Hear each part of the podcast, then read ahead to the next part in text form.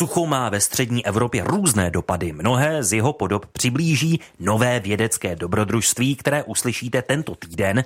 První díl nás zavede do rakouských Alp, které dnes badatelům z řady oborů slouží jako citlivý indikátor změn klimatu. V Innsbrucku natáčel Štěpán Sedláček. Tenhle experiment zkoumá, jak různá intenzita sucha ovlivňuje růst trav a stromů. Popisuje rakouský biolog Michael Bahn v botanické zahradě Innsbrucké univerzity rostliny zakryté speciální folií.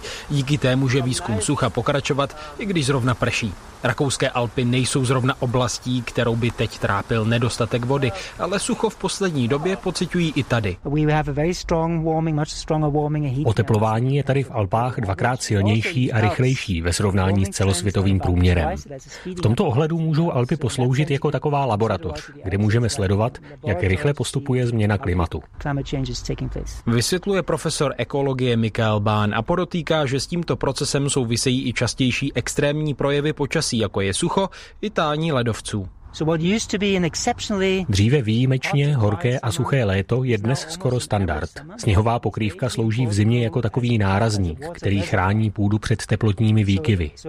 Bez sněhu tak často máte studenější půdu v teplejším světě a to má dramatické dopady na půdní ekosystémy. Sníh v horských oblastech také slouží jako zásobník vody, který na jaře zavlažuje ekosystémy. Méně sněhu tak může zesílit dlouhá období sucha. Podotýká Bán, který spolu s kolegy studuje dopady sucha na vybraných lokalitách přímo v horách i v rámci experimentů v areálu Innsbrucké univerzity. Potřebujeme na to speciální průhledné folie. Zakryjeme rostliny, aby k ním neproniknul déšť. V těchto stanech, kromě různé intenzity sucha, také můžeme napodobit a zkoumat další vlivy změny klimatu, jako je vyšší koncentrace oxidu uhličitého a nárůst teplot. Tyhle experimenty experimenty zlepšují naše porozumění, aniž bychom museli čekat na extrémní období sucha. Vědci z Innsbrucku se také snaží objasnit, jak rostliny na sucho reagují v reakci na předchozí zkušenosti. Zjistili jsme, že rostliny si skutečně pamatují suchá období. To platí i o půdě. Způsob, jakým půdní mikroby a rostliny komunikují, se mění v závislosti na suchu. Pokud jsou mu vystaveny znovu, reagují jinak, jelikož si pamatují předchozí sucho.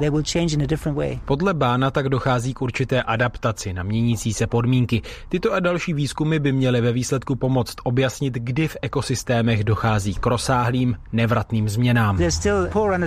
Stále úplně nerozumíme celému mechanismu, kdy dochází k přechodu ze stabilního systému do něčeho jiného. Zatím není zcela jasné, co přesně vede k degradaci nebo od zdravých stromů k umírajícím. Ale víme dost na to, abychom mohli říct, že sucho bude mít dramatické dopady na ekosystémy. Už teď vidíme například invazi kůrovce, která souvisí se suchem a rostoucí teplotou. Otázkou zůstává, co jsou varovné signály, které by nás upozornili, že neschází moc a celý systém se zvrátí. Tím se teď zabývá hodně vědců. V případě rakouských Alp ale přinejmenším jeden nevratný bod zlomu už překročen byl. Rakouské ledovce, se kterými je spjatý život mnoha organismů, včetně lidí, zřejmě roztají do konce tohoto století. No v rakouských Alpách už není žádná záchrana ledovců možná. Situace je o něco lepší v západní části Alp, ve Švýcarsku, Itálii a Francii, protože tam jsou hory vyšší. Ale tady platí, že i kdyby už teplota dále nerostla, mnohé ledovce za 20-30 let nebudou existovat. Popisuje rychlé tání glacioložka Andrea Fischerová a dodává, že v Rakousku teď lze pozorovat rychlé změny, které za několik desetiletí pocítí i jinde. To samé se stane v Himaláji, skandinávských horách nebo západních Alpách. Můžeme studovat efekty, které budou mnohem silnější například v Himaláji, kde přitom na vodě z ledovců lidé závisejí mnohem víc. Tady v Rakousku bude dostatek vody i potom, co všechny ledovce roztají. Vysvětluje Andrea Fischerová, šéfka Institutu pro interdisciplinární horský výzkum Rakouské akademie věd a doplňuje, že ledovce v Rakousku také dají vzniknout novým jezerům. V dalším díle se vypravíme do nižších poloh, kde kvůli suchu přibývá lesních požárů. O jejich monitorování a výzkumu v Rakousku uslyšíte víc už zítra v 7.25. Štěpán Sedláček, Český rozhlas Plus.